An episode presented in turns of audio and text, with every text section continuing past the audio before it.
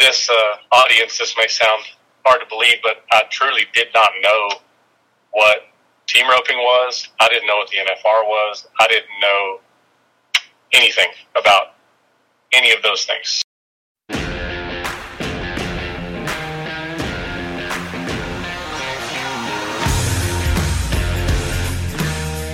This is Chelsea Shaffer, and this is season four of The Score. You all have listened to this podcast three quarters of a million times, and we are here in season four to bring you even more of what you love.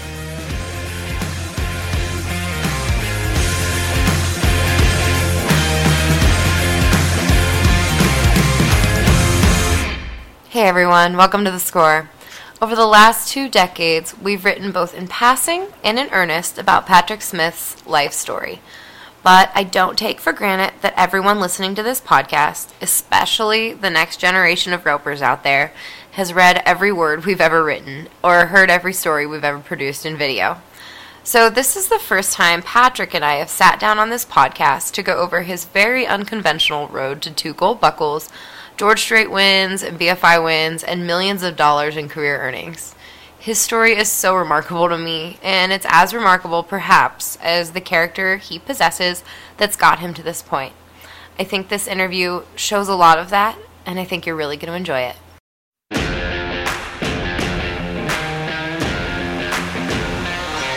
Hey everyone, before we get started on today's episode, I've got to tell you about our friends at Roper Apparel and Footwear. They are the sponsors of today's episode, and for a limited time, they're giving you 30% off your entire Roper purchase with the code PATRICK30. That's capital P A T R I C K 30. Find more about Roper in the middle of the episode. Morning. Good morning. How are you? I'm good. How are you? Good. It sounds like you're in a tunnel. Can you hear me? Did I lose you? No, but it sounds like you're like really muffled. Hey, there you are. Hang on. Okay. Was that is that better? Mm-hmm. Yep, that's crystal clear I don't know what that I don't know what that connected to, but it went to some little headphones or something. so the way I sound, I'm in the truck. My service at my house is terrible, and I'm afraid it'll drop the call. So I went where I know I won't. But do I need to? Is this clear enough for you? Yep, it's clear. It's Okay. clear, so we can start whenever you're ready. We're podcasting. We're podcasting, we're recording. Okay, So good what deal. what do you have going on this morning that you're available for 30 minutes to talk to me? well, uh, we're getting ready for your kind of weather, Colorado type weather. It's uh, we've got a, a low of zero degrees here Monday, Mhm. and I don't know that I've ever seen that here. But uh, there's already I heard a rumor a minute ago that there's over a hundred car pileup in downtown Fort Worth this morning, and uh, I'm up at Jackson, Mississippi tomorrow, so I'm sitting here trying to figure all that out too. Yeah, like, is it going to freeze on the bayou in, in Jackson, Mississippi? Is it going to be What's that going to be like? no idea. I just know that between here and there, it's looking like it's not going to be very fun. So I'm going to see uh, my second partner, Tyler Wade. He's up there tonight. Mhm. So I'm going to let him be the guinea pig. I'll call him tonight and ask him how it was. He's a brave little buckaroo. It's he's a good That's guinea right. pig. That's right. um, so let's talk. Let's. Look, I I think I talked to, to you earlier. I want to talk about your history because even though we've had you, we've only had you on this podcast before to talk about Amigo when we did a whole episode on Amigo. But you and I have never, as many times as I've interviewed you, uh, once a week for the last eleven years. It feels like. Um, I don't think we've ever had you on this podcast. So I want you to tell me about your history. I want to go over stuff in the breeding business. And also, people said they want to hear about how you're balancing business um, and life and roping. But first, what's going on this year in rodeo with you? Who are you roping with? What horses are in the trailer? Give me that breakdown.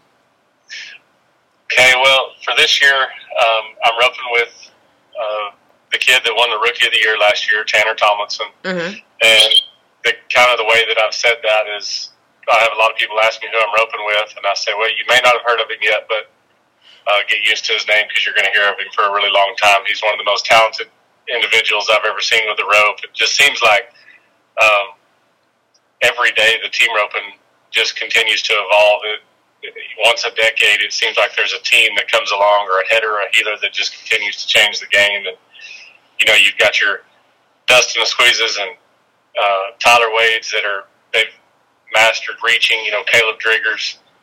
So many of those guys that are changing the game as far as the way they go at the barrier and the way that they use their rope. And uh, Tanner's right there with them. He's a he's a new guy that it's it's honestly unbelievable what he can do with the rope, and he's 20 years old. Mm-hmm. Um, when I was 20, I was still trying to figure out how to keep one leg on each side of the horse, and uh, still struggling with that sometimes. Um, but no, I, am super excited about roping with him. It's crazy how fast time flies. Mm-hmm. Uh, I just turned 41 just a few days ago, and uh, man, it's amazing. When I got my start, I think Tee Woolman was my. Uh, I think he was eight years older than me.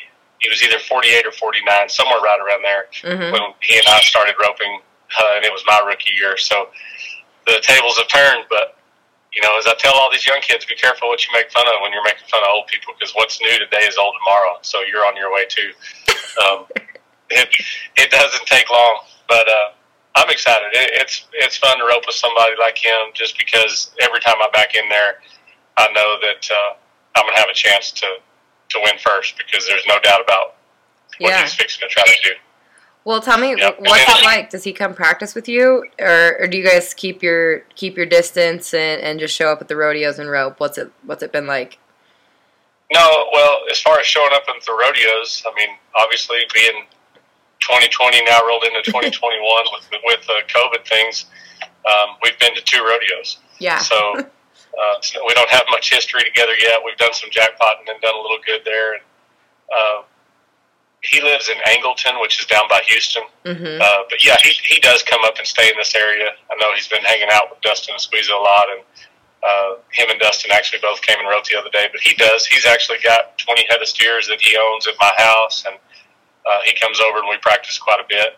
And then he'll go home for a few days and come back up because, man, here lately there's – five or six jackpots a week to go yeah. to. So he'll just kind of come up here and stay, and we'll go to some of these ropings while we're waiting on rodeos to kick back off. And, uh, but it, it's been fun. I'm looking forward to the year. I'm just ready to get kicked off. It's.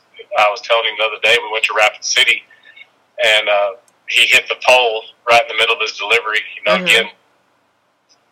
For those of you that haven't seen me head, that's never been a danger for me of hitting the panel with my swing when I'm trying to head. But for guys like him, he was he was literally throwing before he was out of the box and hit his hit the tip of his rope on the pole.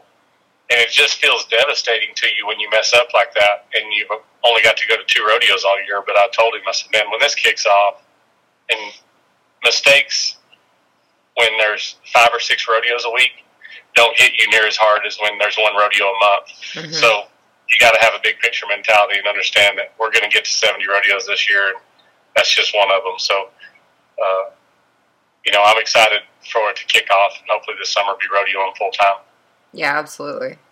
Okay, so I told you we are going to talk about uh, your past, and you said when you were 20, you were trying to keep uh, your legs on both sides of the horse. You kind of were. That that isn't like a complete exaggeration, right? When did you start roping? It wasn't. It wasn't bright and early in junior rodeo like a lot of other guys. Right.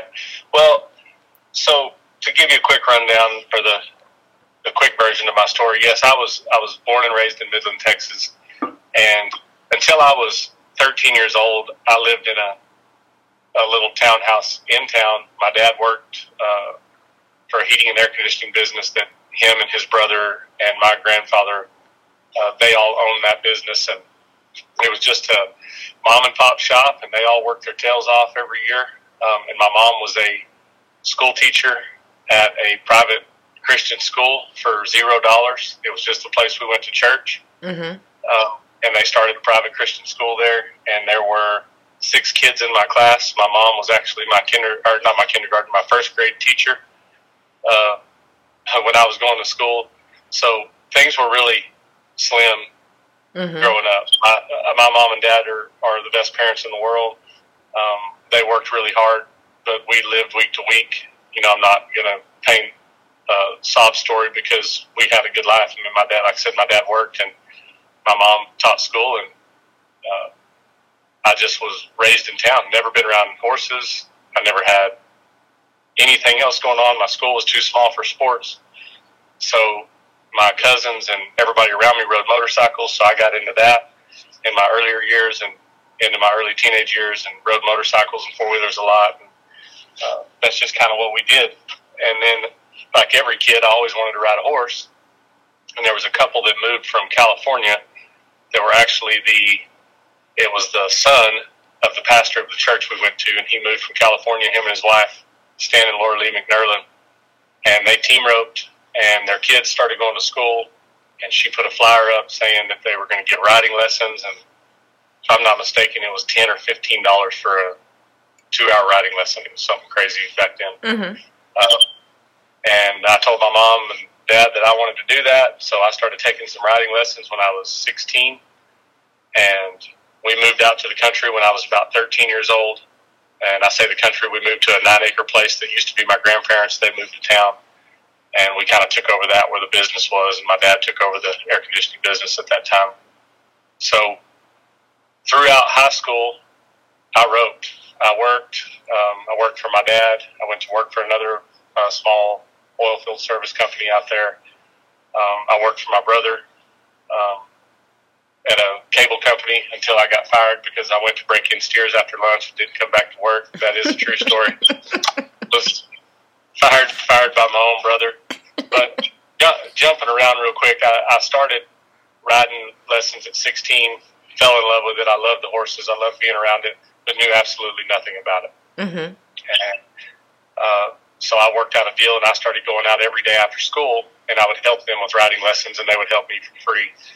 Well, this to this uh, audience, this may sound hard to believe, but I truly did not know what team roping was. I didn't know what the NFR was. I didn't know anything about any of those things. So when I saw them roping the dummy, it was crazy to me. I'm like, what are y'all, what is this? Like, what are y'all doing? It was a bale of hay with a steer head in it. Mm-hmm. And Stan started showing me, and then they were roping one day, and he said, you'll have to come out when we rope. And man, I just wanted to do it. It looked fun. And I had no idea what an addiction I was fixing to take on because once I started learning to ride, they would not let me learn to rope other than on the ground. So I would take a riding lesson, learn to ride a little bit, then I would go stand and rope the dummy. And Stan used to get his he had a folding chair outside, and he'd sit in the folding chair right in front of the dummy. And uh, awesome guy. He'd tell me how how dumb I looked and what I was doing wrong, and he was pretty he was pretty hard about it, but he he knew exactly what he was talking about, and you know I owe so much to both of them for what they did, uh, getting me kicked off in the right direction and, and learning the the correct way to do everything with a horse and swing a rope and all of those things. But that's how I got my start, and then from there I fell in love with it.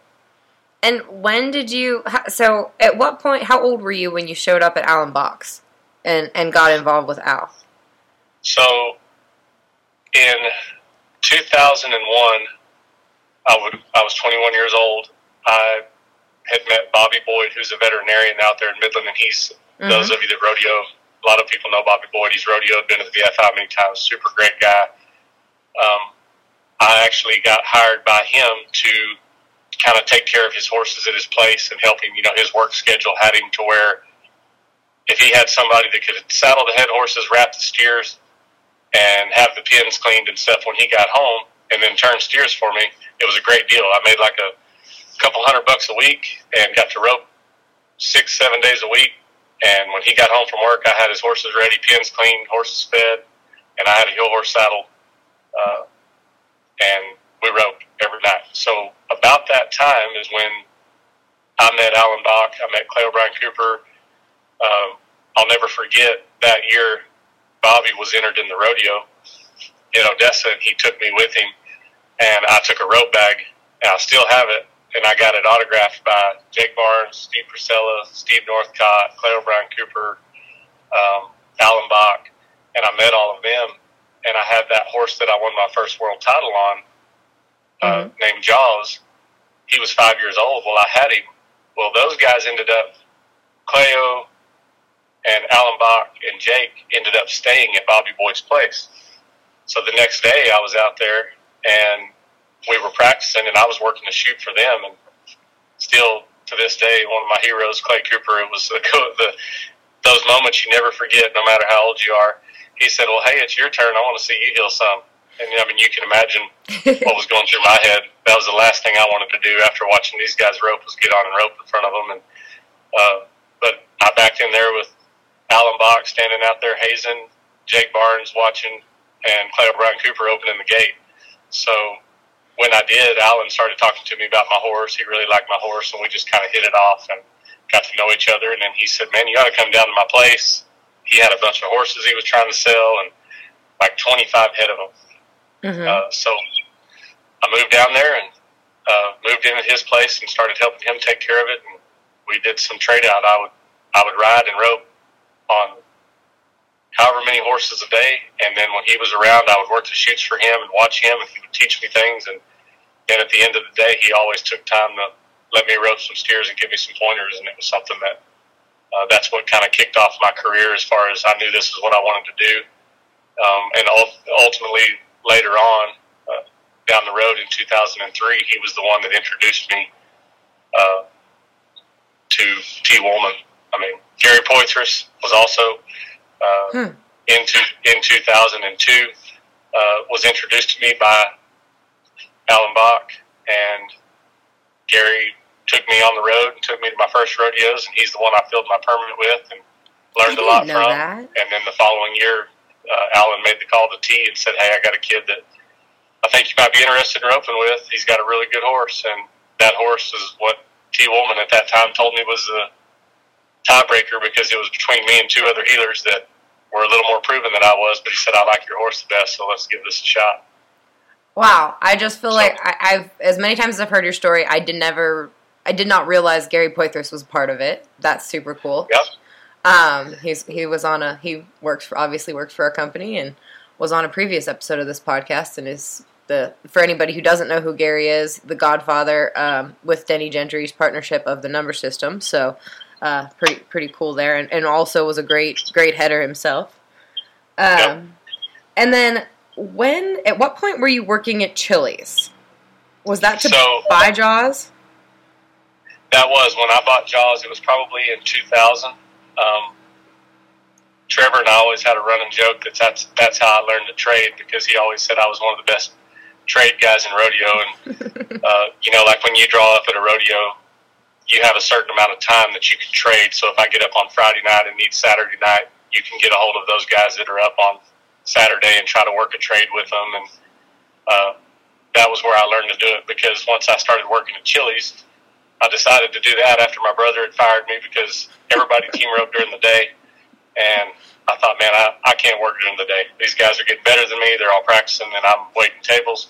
So my job at Chili's, uh, it probably has been embellished on a little bit. I did work there. I did get the job to uh, to make my horse payment, but I only worked there for like four months because same thing. As soon as I got enough money and went somewhere and won something, I quit because I thought I was uh, you know, home free, I'd win twenty five hundred dollars at a jackpot or something.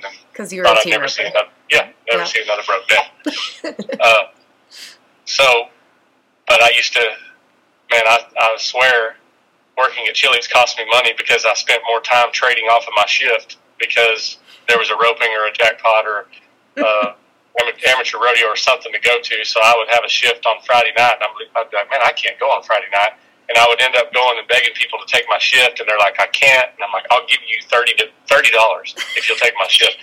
So I think it cost me money to do it, but I learned a lot during that, and uh, I did. I, I I got that horse. I could go on and on, but I got that horse Jaws because of Bobby Boyd. He's the one that had him. He's mm. the hmm. one that got me my, my he co-signed on the finance for me, which was a six thousand dollar loan. Mm-hmm. Yeah. at, at, at a bank, and my deal was if I missed one payment, I lost the horse and all the equity I had in the horse. And uh, Bobby taught me about business, and he put his name on that dotted line, and that's the only reason I was able to get him. And uh, you know, he and I are to this day really good friends, and uh, joke about that. And the same thing with Gary Poythress. Gary's been such an impact on my rodeo life and the start that I got. Him and Gene, um, you know, it's amazing when you sit here and tell these stories you know, it's it's about me and about my life and my success throughout rodeo. But there are so many people that are tied to it that you'd be nothing without. So I always want to try to make sure I give them the credit that they deserve because those guys taking a chance on me, Bobby and Gary and Allen Bach and Tee Woolman, all of them. I mean, there's no way we'd be on this call if it wasn't for them. Yeah, as you're talking, I'm I'm amazed at the connections I I wasn't aware of uh, as you're telling these yeah. stories. That's super cool.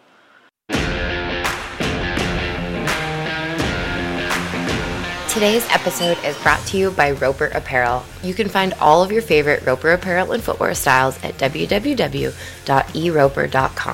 And for a limited time, you can take 30% off your entire Roper purchase with the code PATRICK30. That's free standard shipping within the continental US on all orders over $125 and 30% off the entire order using the code PATRICK30. You'll find something for the entire family at eroper.com and from work to play, Roper has a wide variety of both footwear and apparel for every aspect of life. From casual footwear to fashion forward boots, they've got you covered.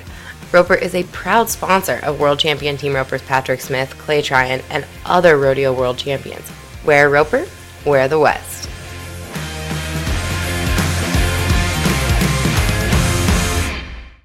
And then, I mean, it's always been a running joke uh, around back in the spin to win days and the, with Trevor, you didn't like when people say you didn't know anything about rodeo or you, when you say that, like you didn't know how to dress either, right? Like you weren't Mr. Stylish, cowboy cool. I don't know what you're talking about, but all I can say is maybe I thought it was cool, but no. So this will get this will get a laugh, and it and it is the truth. So when we had my high school prom with all 40 kids in my entire school from kindergarten through uh, 12th grade, uh, I literally had the Brooks and Dunn shirt. I went to uh, the Western store downtown. I got the shirt that was half blue, half white, I got a tacoed out felt hat, and the best part of it all of all of it was I got my first belt buckle, and it really was the belt buckle with the eagle on it, and that's what I wore to the high school prom because I was a cow, I, I was a cowboy now. I was a team roper, but you wore that hat up, at your first NFR though, didn't you? pretty close, pretty close, and yeah.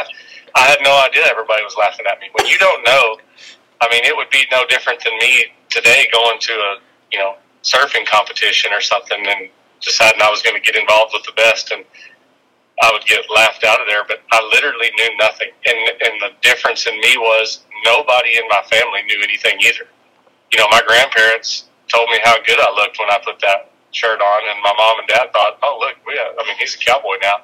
So then you've got people like Trevor that have done it their whole life that are making fun of me to yeah. this day, and and they hold on to those pictures, and they've got them in their own album where we can pull them out every now and then.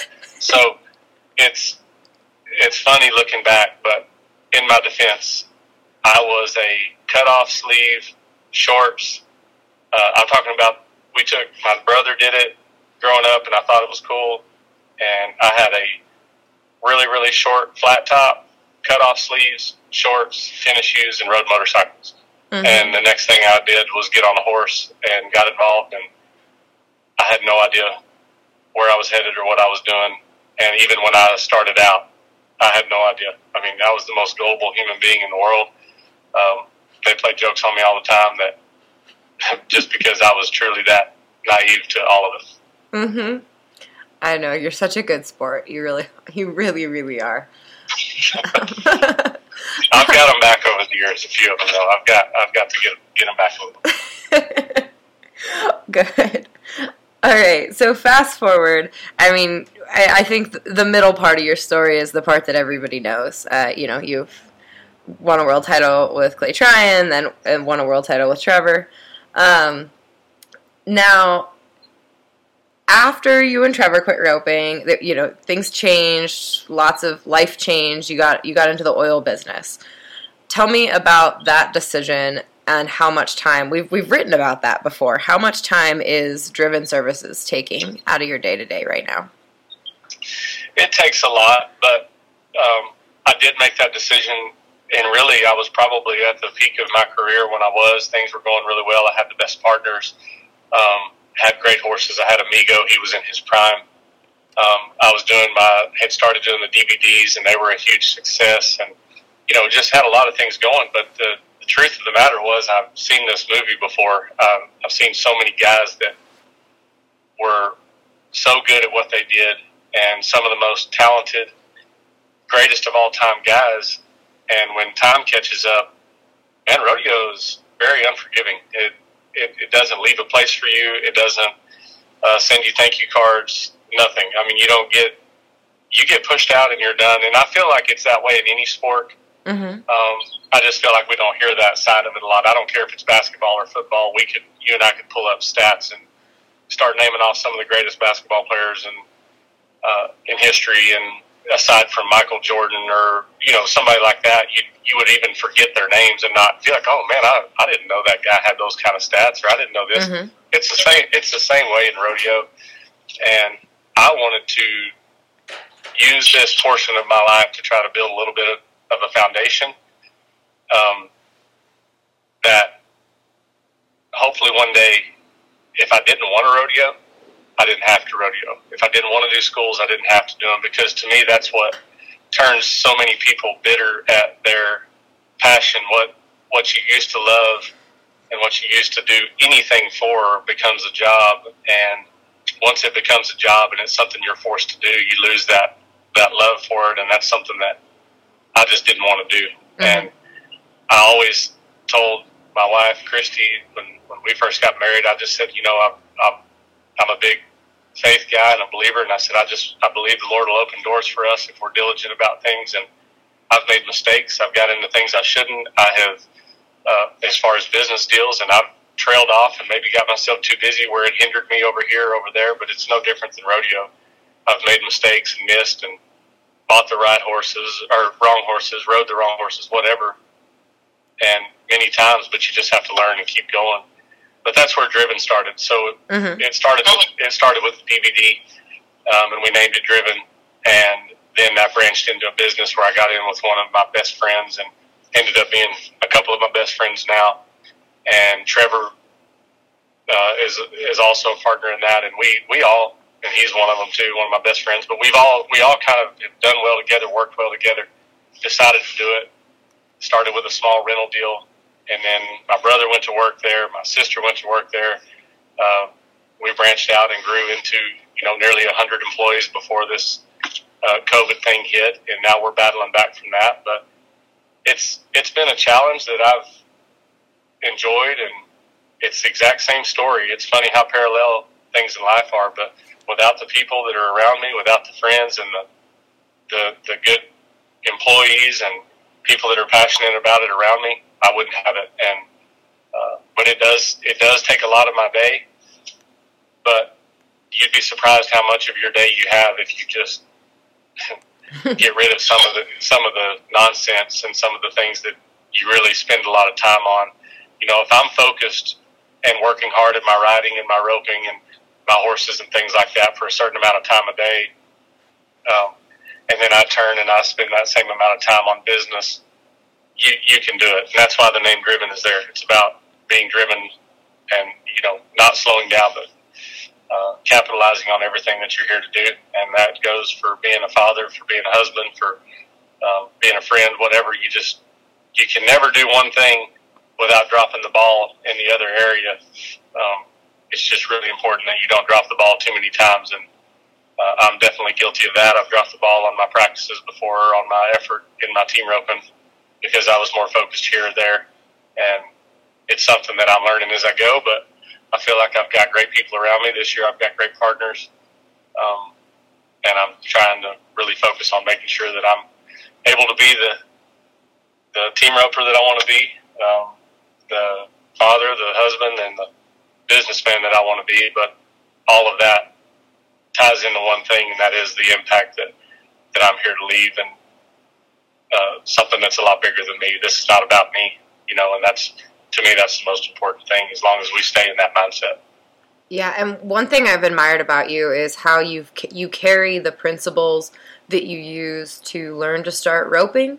Um, you, you've carried those same skills that you built when you were learning to start roping into learning to start a business. In that you used all of your resources, you listened to podcasts, you listened to audiobooks, you you kind of busted your butt trying to figure out how to make it work, and that's that's how you you've kind of done that in every part of your life. Just so anyway, I've, I've always admired that about you, sir. Well, thank you. And I, I had a conversation yesterday with a friend, and the one of the things that I want to express is I don't care who it is listening, um, how late it is for you, how far in life you are. It's it doesn't matter. There's not there's nothing that I'm doing that's you know some secret. There's not a secret potion, or there's not a secret this, or I, I didn't have this handed to me. But it's not about me. It's about what is the purpose of what you're doing this for? Because um, I've been so blessed to be around some of the most successful people, literally on on earth, and um, one of my sponsors that I've got to know, and he, he probably would. He's one of the most humble human beings ever, but um, I'm going to use him for his, an example. His name is Barry Meguiar, and he owns Meguiar's Wax, which is one of the largest. It, it's not one of. It is the largest car cleaning wax and accessories in the entire world. Um, and he's given me such good advice throughout the years. And uh, one of the things that he said is be real careful what you wish for, what you pray for, and what you work for. Because in the end, I've seen so many people throughout my life, and he's an older gentleman that's been there and done that, right? Traveled the world, um, has one of the most successful companies ever. And he said, I've watched and witnessed whether it's people chasing a gold buckle, whether it's people chasing a business, chasing a, it doesn't matter. Mm-hmm. Whatever it is, I've watched them wish, pray, and work their way into something that became the biggest curse that they've ever had. Whether that meant um, families being broken, drugs, um, suicides, it, it didn't matter, whatever it was. And he said none of that, all of that came with it because of the wrong purpose. And so that's something that I try to be real careful of is um, to make sure that I'm I'm doing things for the right reason, and that we have the foundation that I have in my faith. Um, and you know, we all make mistakes, and we all do things that we wish we could go back and undo. But in the end, if we're doing things for the right purpose, and we, know, we keep getting up and working our way towards it. But what I was trying to say is, I have so many people come up to me and say, "Man, your story is so cool. I wish I could have done this, or I could have done this." That is one of the most hindering things to a person to me is when you wish you were more like them or you wished you could do this instead of taking it on yourself right then that I can do this, I'm going to start doing this. It's the it's the little things that add up to the big things in the long run and um, I'm not I'm not special, I'm not super talented. I just have disciplined myself in ways that everybody listening to me can do the same thing. And take advantage of things with your time and, and your focus. But the only advice I can give is it doesn't matter how hard you're working or what you're doing, if you're doing it for the wrong purpose, it leads to a dead end road. And that to me is where true joy and true peace comes from is when we're when we're surrounding ourselves and motivating ourselves on a daily basis, it's got to be about more than just us. I love it. I love it. Absolutely. Thank you for that. Thank you.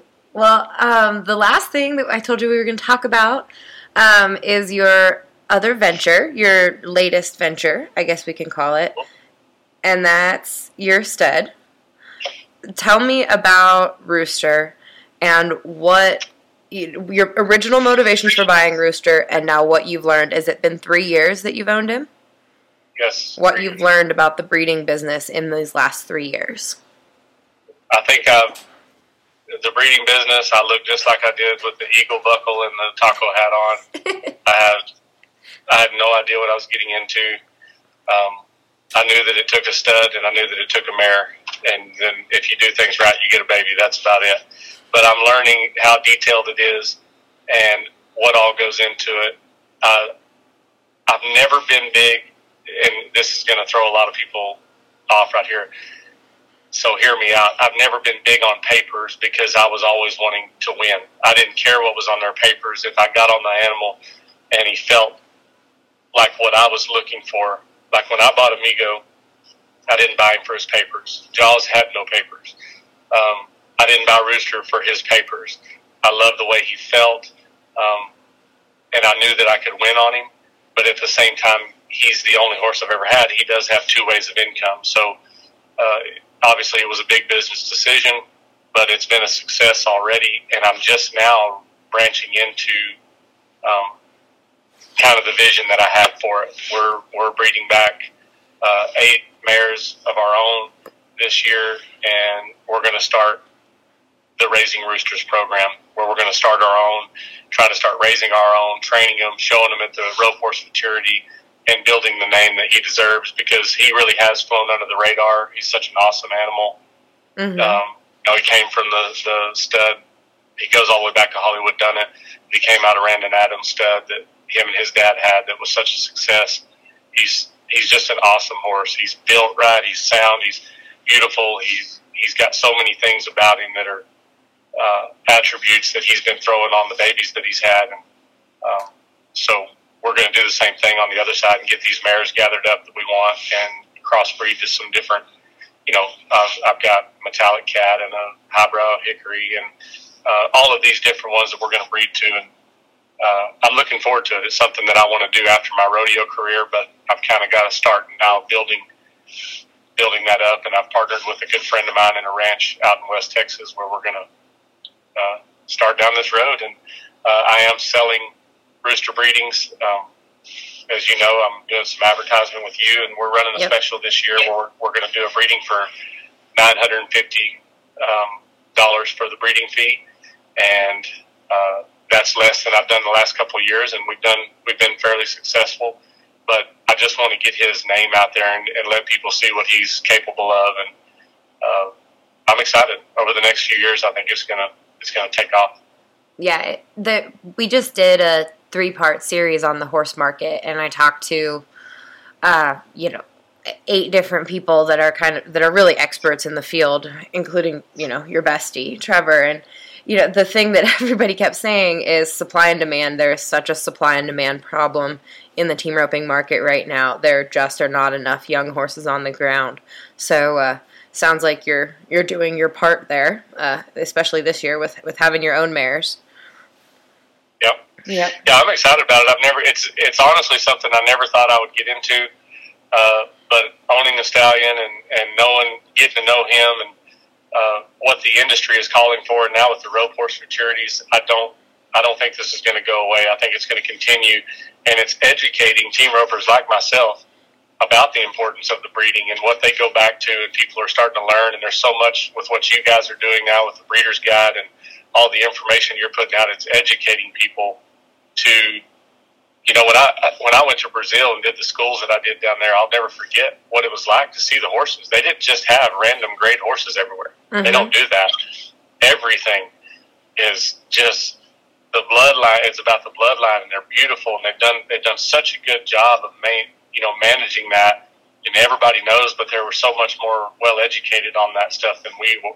I say we there's a lot of people here that are, but I'm talking about people like myself that all I cared about was if I could turn in and catch the two feet on mm-hmm. them. And that still is there. I'm always going to buy a horse that I feel like is great in that way. But when it comes to the breeding and what they're doing and the value that it brings to the table uh, now with all the rope horse maturity stuff coming up, and uh, it's an exciting thing. I think the industry is definitely changing and going that direction. Well, perfect. That's awesome. Well, I told you, I know you're the busiest man in rodeo told you 30 minutes. We're at 36 minutes, so I will I will let you go for the day. You uh, awesome. stay safe uh, on those roads. Don't let the 20 year old drive to the rodeo. Yeah, no, he can do it. He's he's already back in South Texas, and then he's headed there. We're up at San Antonio, twenty second to twenty third. So gotcha. try to get back and stay sharp for that. I'm excited. I'm ready for I'm ready for rodeo to kick off. I'm I'm ready for as everybody is for life to get back to as, as normal as we can and um, yeah be, be going to these rodeos so. Absolutely. Well good luck patrick. Thank you so much. Yes, thank you guys. All right. Talk to you soon. Bye-bye.